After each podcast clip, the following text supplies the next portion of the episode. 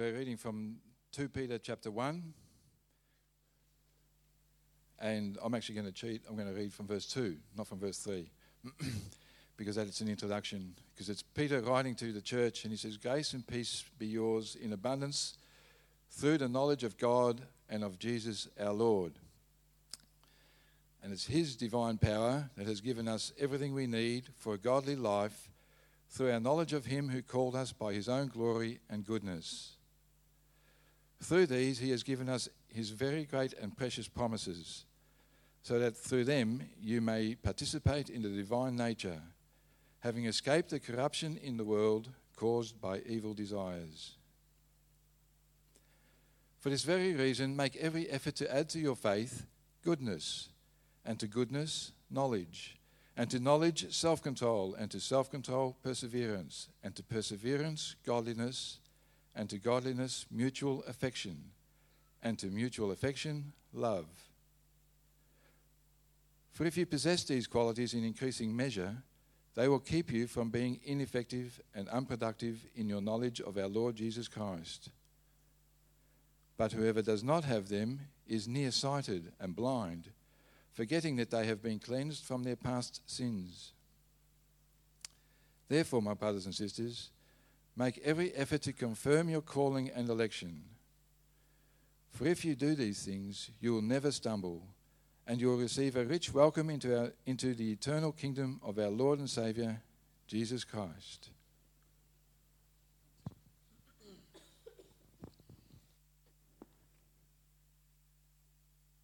Thanks.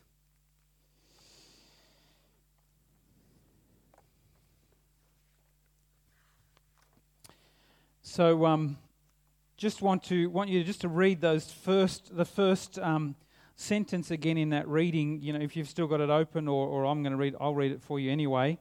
And it says, "His divine power has given us everything we need for a godly life through our knowledge of Him who called us by His own glory."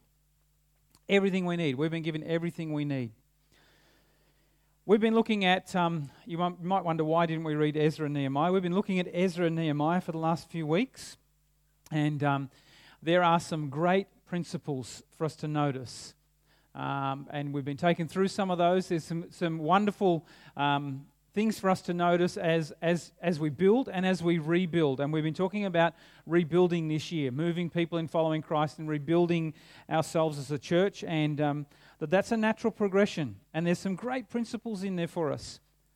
You know, as we focus on what God's um, called us to do and who God's called us to be. And we've, we've coined that phrase, a community moving people in following Christ. That's who we want to be. We want to be people that move people in following Christ. And we've talked about being, a, a in the last few weeks, there's been messages on being appointed to build, um, about unity, as we build, as we rebuild. And also, we've checked out how, how opposition, um, how opposition sometimes comes to rebuilding or building. But this week, I want to have a look at equipping, generous equipping. So, I, what I've called this week is equipped to re in brackets build, equipped to build and rebuild. You know, in the two books that we're looking at, in, in Ezra and Nehemiah, and I don't know whether you've taken time to read them. Uh, uh, during the week or so. They read great as a story. If you wanted to find them in a bit more of a contemporary language on internet or something like that, they read really, really well as a story. You actually see this wonderful progression of what's happening. So, in these two books we're looking at, rebuilding is the goal of these two men, Ezra and Nehemiah, and the people of Israel. God's people always knew what they were called to do and to be. They'd heard it for generations. These were people that knew they were God's people. They knew um, it was coined in the past in some of their leaders, you know, you are a people set apart for God. You're a people that are to live for God. You know, they were told that when they went into the promised land, and Joshua said that, you know, as for me and my household. They knew that.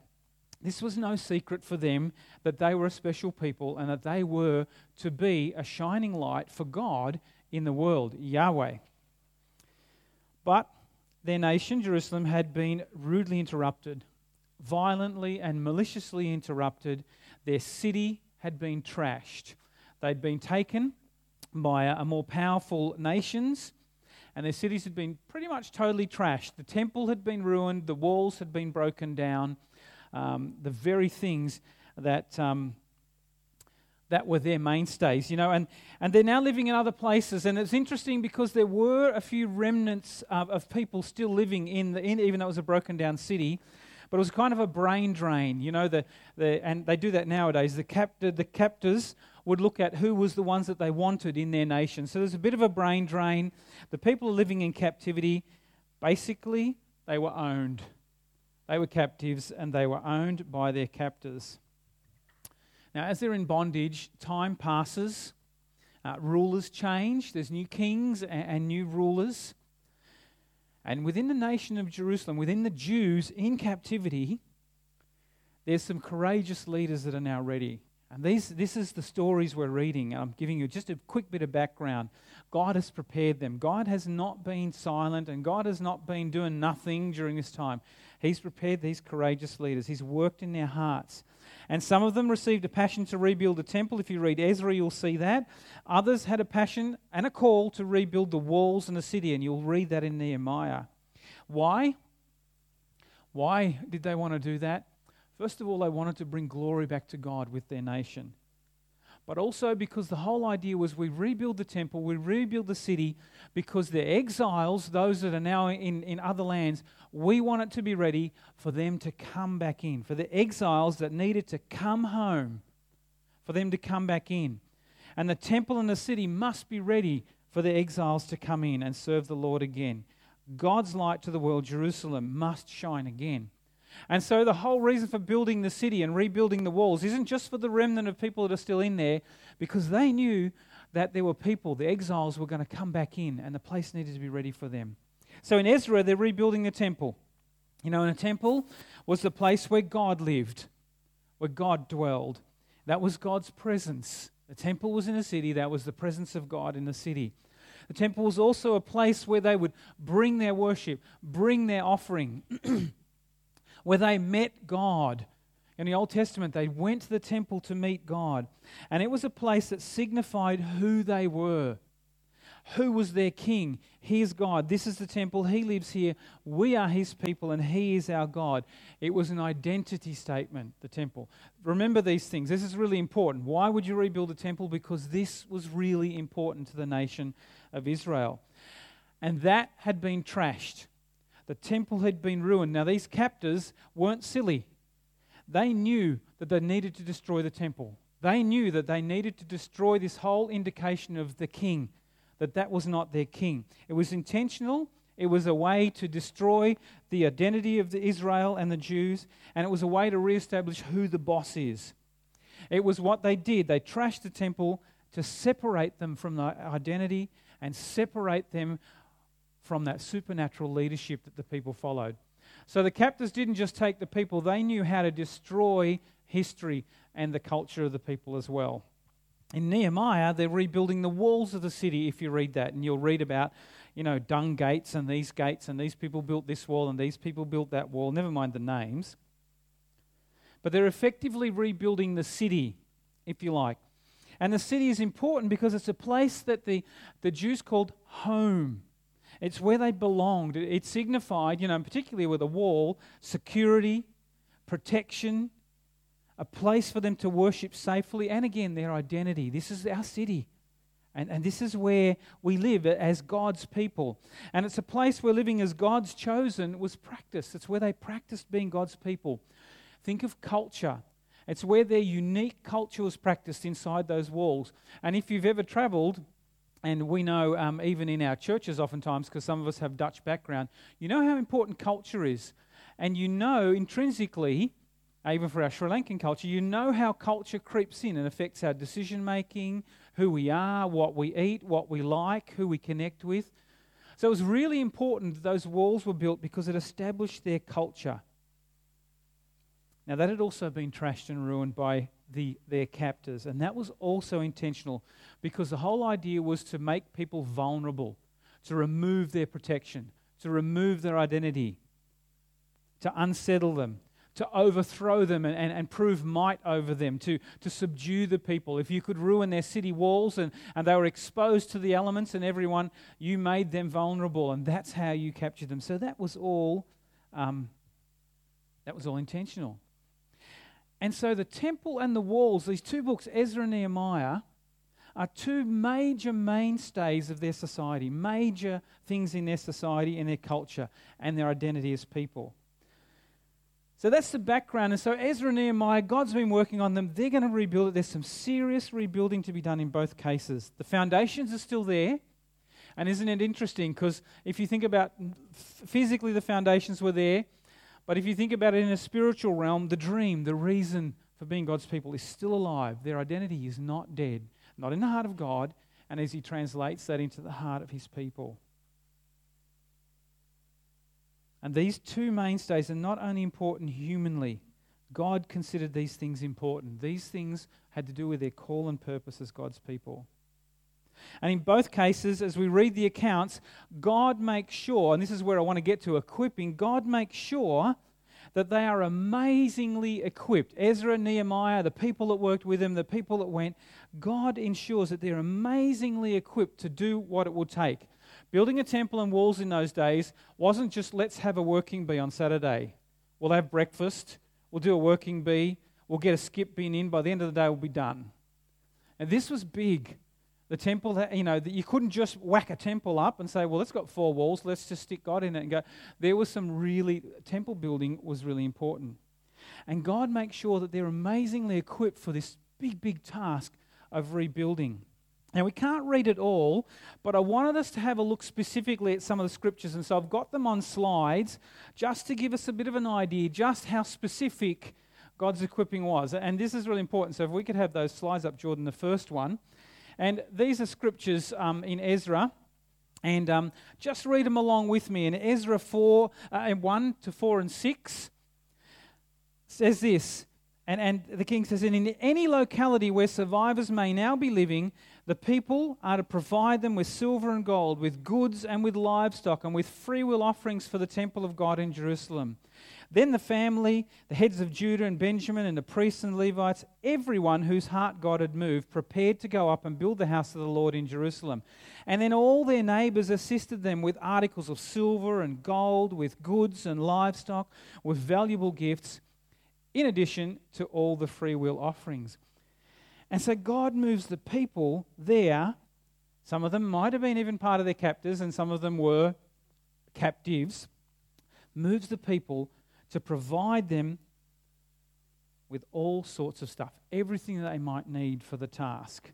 Very specific equipping. Then, if we go to the next slide, we'll see that in uh, chapter 1, verses 7 to 11, King Cyrus, who is the king there, and uh, I, I kind of like King Cyrus a little bit, but King Cyrus, he brings out all the. So King Cyrus brought out the articles belonging to the temple of the Lord, which Nebuchadnezzar, he was the bad guy that, eh, that, that ruined the, the city, had carried away from Jerusalem and had placed them in the temple of his God. Cyrus, the king of Persia, had them brought out by Myth, and that guy, the treasurer, who counted them out to Sheshbazzar. Wouldn't you say, Mum, what were you thinking when you named me that? I mean, really. Hey, mate. Well, you could shorten that quite easy. Anyway, anyway, who counted them out to Sheshbazzar, the prince of Judah. This was the inventory gold dishes, 30, silver dishes, 1,000, silver pans, 29, gold bowls, 30, matching silver bowls, 400, they've got to be matching, 410, other articles, 1,000. In all, there were 5,400 articles of gold and silver. Sheshbazzar bought all these things along with the exiles when they came from Babylon to Jerusalem.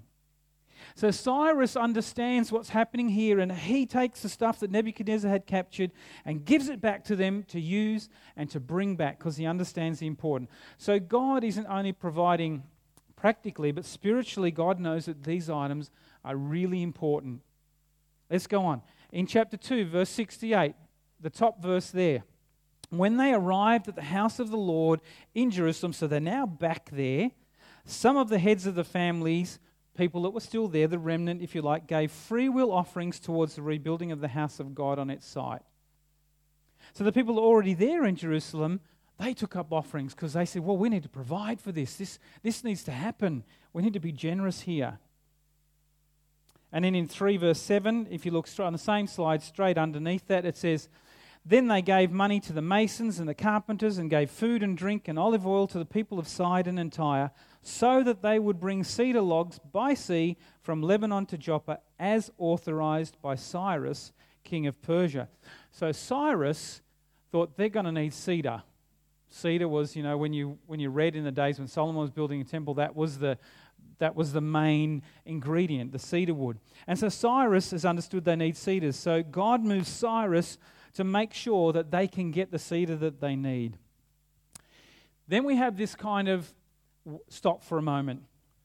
The building gets stopped by opposition. If you've read the story, there's some opposition. There's people that don't like seeing this happen uh, and they want it stopped. Um, we've already talked about that. So I'm not going to go into that. And as the king changes,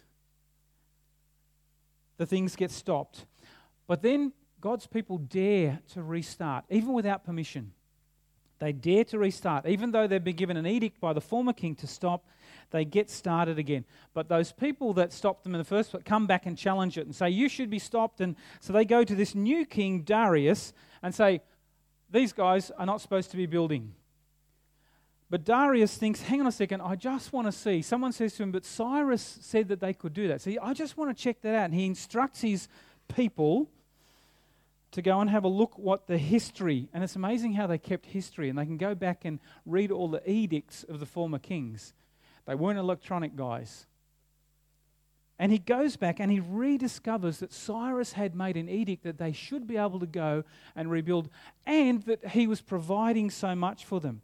So he enforces Cyrus's edict and says, No, these guys can build, and the generous equipping starts again. And have a look at the next slide, because this is really cool. In, in chapter 6, moreover, love that word, moreover, I hereby decree, this is Darius now, what you are to do for these elders. It must have been really hard for these guys that were in opposition hearing him say that. They thought they were winning, and now they're not.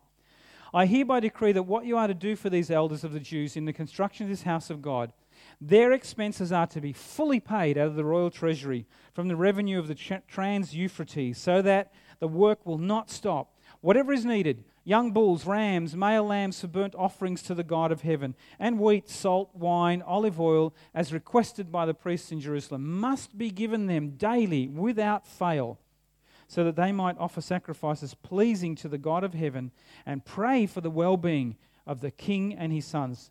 Little bit of self interest at the end there. But hey, God will use anything.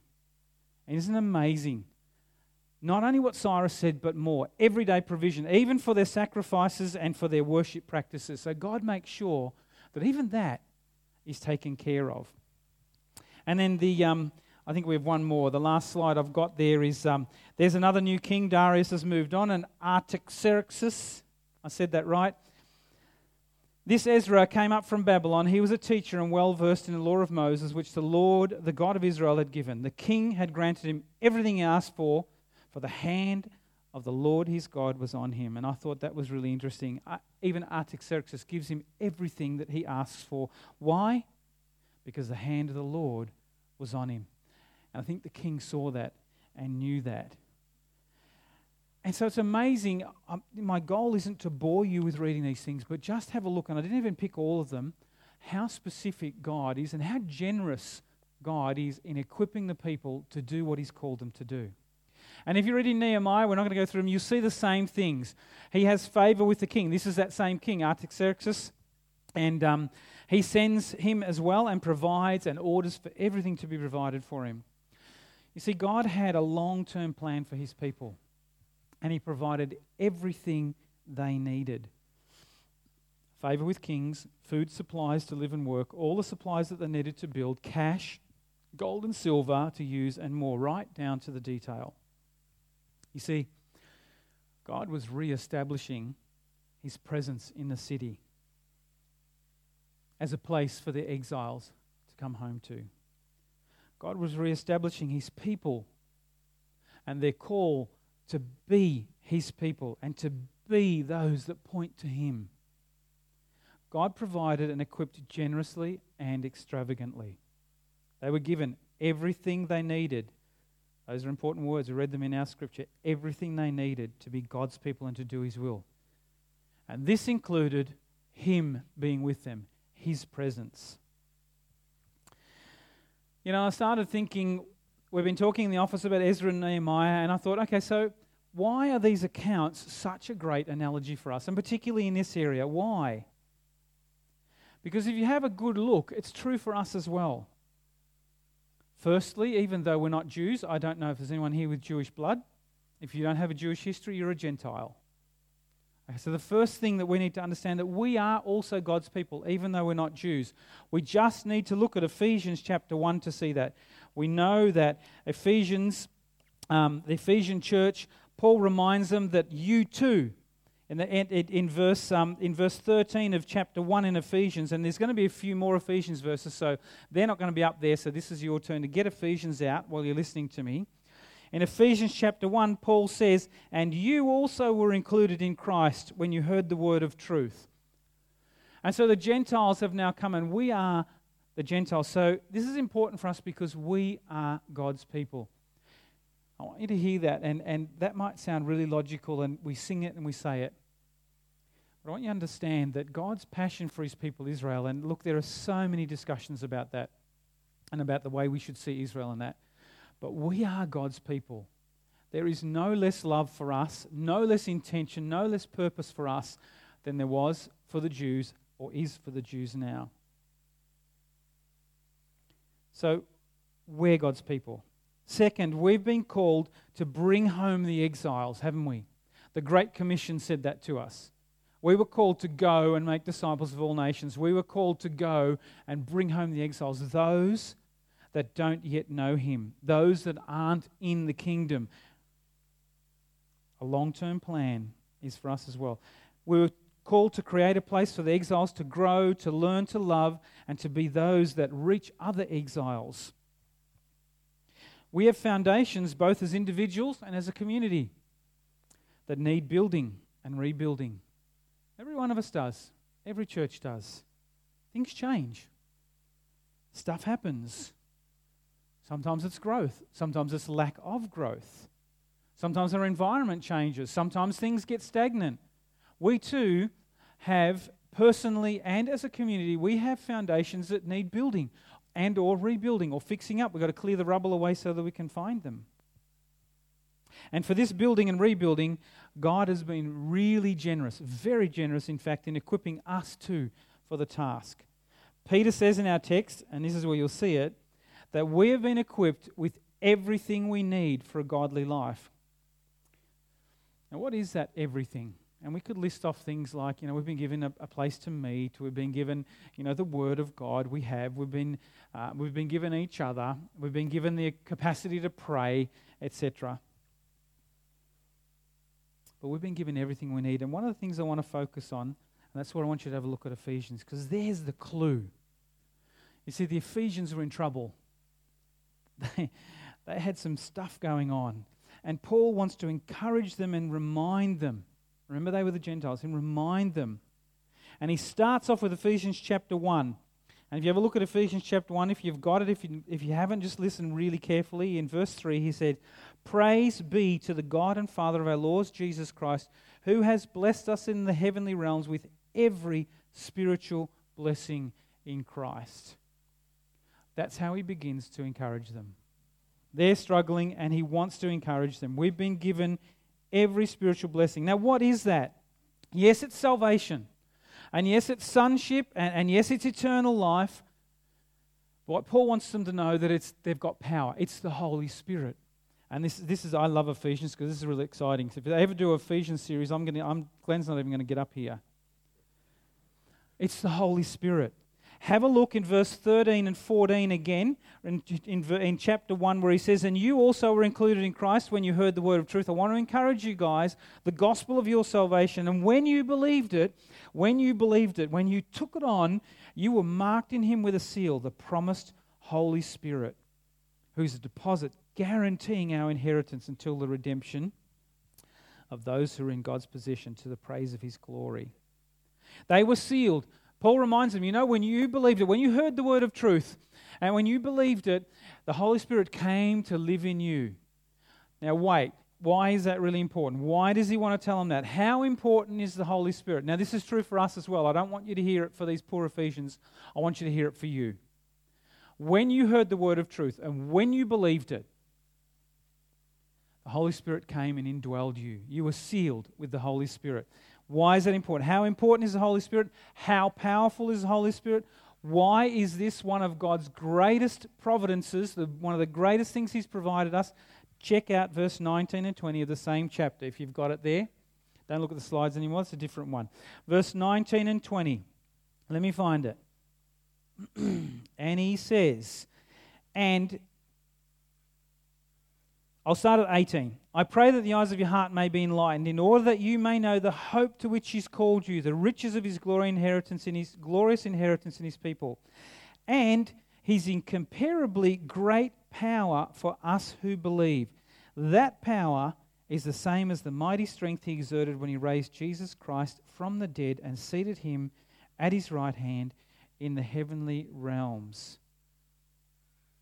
How, import, how powerful, how important is it that we have the Holy Spirit? That's the power that lives. Does it live in us? Have a flick over to 3 verse 16, where Paul says he's still encouraging. The first four chapters of Ephesians are the most encouraging chapters you can read. If you're down, you're not doing well, read 1 to 4 Ephesians. And if you're not feeling better after you've read them, I think I've said this before, read them again. And if you're not feeling better, read them again.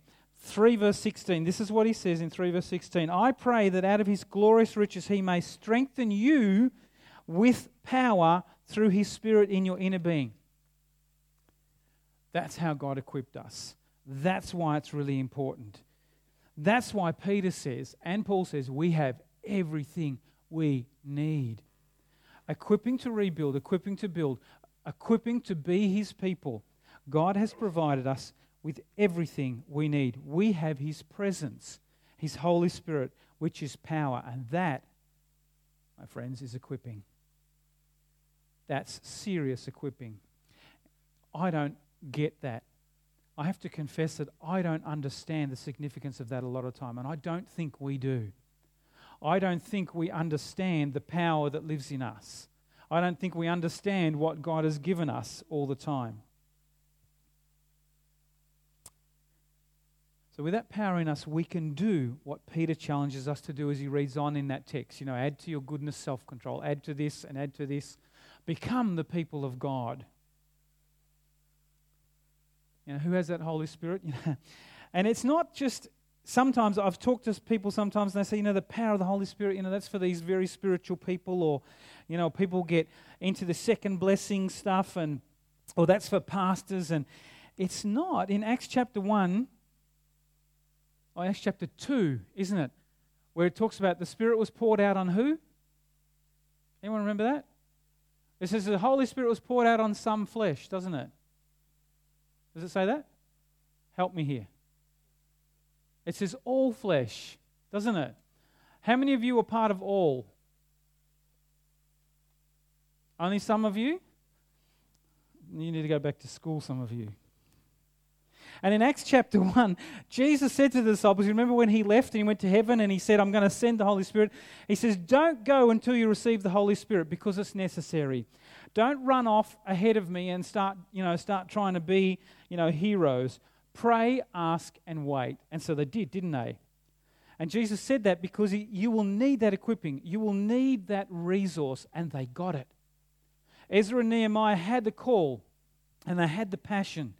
And they asked the king to provide, and he did. They got it. We need to ask the king to provide. The disciples needed to pray and ask and wait. We can't move people in following Christ without this provision. Without this equipping, without understanding the work of the Holy Spirit, we can't move people in following Christ without the work of the Holy Spirit in us. We have the call. You know, the word is full of it. We understand the call. If we read, if you read the word honestly, there's a lot to learn in there, but what you'll see is the red thread you'll see in there is that we are to bring the exiles home. We are to bring those that are lost, that don't know, that aren't part of the kingdom of God, we are to bring them in. We're to grow as kingdom people ourselves, most definitely. We're to be disciples, but we're to disciple others. We're to bring people in. So we have the call. There's none of us here that doesn't have the call. And recently, God has spoken to us as leaders, and we understand that call on our church needs to be built and rebuilt. We know we need to build, and we know we need to rebuild in this area. We don't even need to ask or wait for the provision because He's already made it. In Christ, we've been saved and made free. Like Paul says to the Ephesians, when you, uh, you were included when you heard the word of truth and you believed it. In Christ, we've been saved and made free. That's sealed and that's signified and it's affirmed by the indwelling and equipping and power of the Holy Spirit in us, in every one of us when we believed. This is good news, guys, isn't it? If you're asleep, wake up now. This is good news. Because we know that following Christ, both as, as individuals and even as a church community, isn't always easy, is it? It's challenging sometimes. It challenges our comfort zones, it challenges our likes, uh, it challenges our traditions at times and our habits and, and our systems to, to, to follow Christ and to, and to do that challenges us. And it's hard work at times, and, and it costs all sorts of things. It costs time, effort, thought, money, and it comes with opposition, as we've seen, from outside and sometimes even from within, doesn't it? And the call, the call that we all have, the call that's there for us to see, it gets drowned out by all the other noise in our lives, doesn't it? all the other stuff in our lives. The, the call gets drowned out. The call gets shifted back further and further because there's so many other things in our lives that we've got to deal with. And the temple and the walls can get a beating from time to time, can't they? So this is good news that, that, that we have the equipping we need for this. Rebuilding is necessary at times, but we've been equipped to do it. Our call to follow Christ and to move others to that goal is a God given call. It's not just something that we thought up in leadership. This is what God has given us. Ezra and Nehemiah show us that when God calls, when God has a plan, He provides and He equips richly, abundantly, and generously for everything that will be needed. This same call uh, is for us as well. And He's equipped each one of us to carry that. I hope that that's the message you get this morning. If you've got nothing else, I want you to understand that God has given you everything you need to be a follower of Christ, but also to make followers of Christ. That isn't reserved for a few special people. He's given you that same Holy Spirit that He's given me. It's the same power. I haven't raised any dead people recently. I don't know about you, but it's there, the power. And I mean everyone. Like I said, Acts chapter 2 says that his spirit was poured out on all flesh. The words of Peter and Paul are great encouraging words for the New Testament church, aren't they? Can you imagine the Ephesians, you know, their, their letter reader guy or their elder on duty says, We've got a letter from Peter, uh, from Paul. And, um, you know, we're having a lot of trouble at the moment. And he reads that, and, and as he's reading that, he's probably thinking, Wow, yeah, that's right. It's like Paul speaking, and they're all listening and they're realizing it's true. It was very encouraging for them. And these words are encouraging for us as well. We've been given every spiritual blessing, and as Paul says, his divine power, that Holy Spirit in you, has given you everything you need to live as a follower of Christ and to move others to do that too. Paul finishes with these words in Ephesians 1, chapter 14, and I read them, uh, verse 14. I read them, and they're just, um, just six little words right at the end, uh, right at the end of verse 14 in chapter 1. And when he's telling them that, you know, you were sealed with the Holy Spirit and you heard the word and you were included in everything, to the praise of his glory. That's what it's about. Rebuilding Ezra Nehemiah, temple walls. It wasn't about them. They weren't to rebuild so that they would be a mighty nation and nice shiny walls, new kind of bricks you know, great gates, fancy temple. It wasn't about them at all. It was that they would point to God. That God would be glorified, that other nations, that kings and people like Cyrus and Darius and Artaxerxes and all these guys would look and say, they have this God that is absolutely awesome, and we need to do everything we can to make sure that that happens, that they're there, that they can worship their God. God wanted to be great in the world then, and He wants to be great in the world now. That's what it's about. In Ephesians, that's what it was about. Paul says, It's great you know, you guys are in trouble, and I want to encourage you, but it's for the praise of His glory. In, in Ephesus, the King of Kings needs to be seen through you. I want that in me. I want that through me. We want that in our church, in our church community. We want that through our church community. I want to build where God calls us, and I want to rebuild where He shows us we need to rebuild. I want to be obedient in that. We want to be obedient in that. I want One Hope Community Church to be a place where the exiles, those separated from Him or that don't know Jesus, can come in and they can experience His presence and feel the security and identity of a new life in Christ. I want it to be a place where, where we, as His chosen people, grow, get better in our understanding of our call to follow Christ. And that we begin to move others to do that, to encourage others to do that as well. and if that means changing stuff, or if that means clearing away the debris and rebuilding, then I want to do it. So that we can be sure, as much as is humanly possible, that we can be sure that One Hope Community Church is and exists for the praise of His glory. To lift Him up, not to lift up the past or the things we've done before, not to lift up our opinions or our structures, our preferences, our style of worship, our, our preaching, our, our kids' ministry, our youth ministry, and all of those sacred things that we, not to lift them up. We would become a church that moves people in following Christ to the praise of His glory. I don't do that enough. I'm preaching this stuff, guys, but it's hard. It's even hard to know how to do that in my own life really well. But I'm convicted that that's what we've got to do. And I'm convicted that that's why the Holy Spirit, that's why God equipped us. And that's why He so generously equipped us.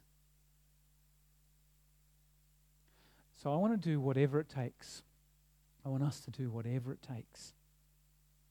Because my God has and will provide and equip us for the task. He'll do it willingly, generously, and powerfully. Are you in? Let's pray.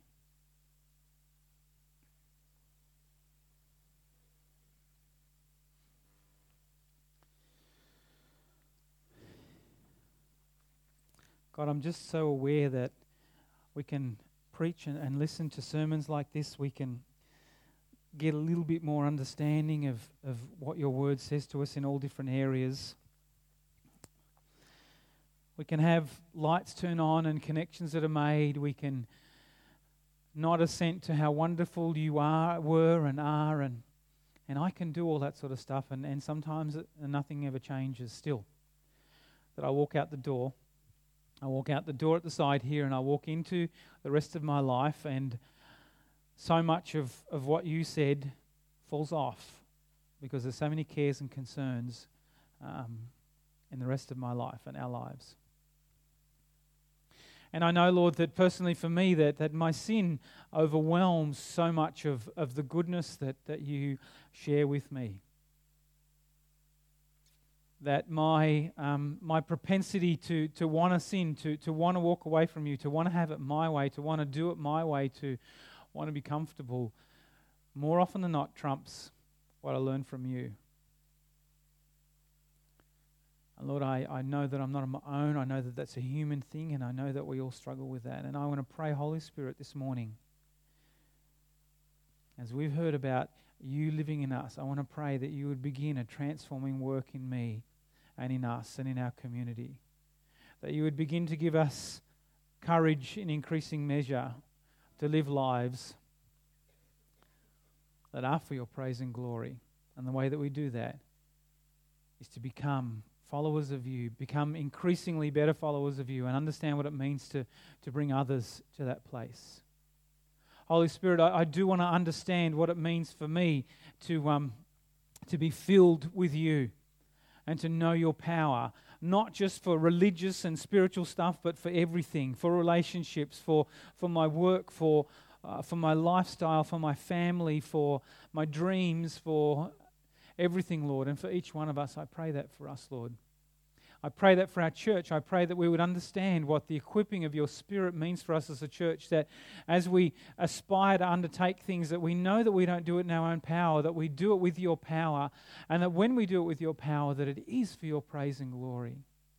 And that we are willing to leave ourselves behind if we need to and do whatever it takes to be a community that follows you, that moves people in following you too. This work isn't going to happen because I preached it or because our leadership decided that this is where we want to go. It happens because of your work in us, Holy Spirit. And so I pray that you would seal that this morning in us as a community and individuals. That we would understand, each one of us, what this might mean for us. And that we'd be filled with courage to have a go. And to turn our answer yes to our you in to a real yes. Thank you, God, that we can do that. Thank you that you've equipped us and that you continually will. In Jesus' name, amen.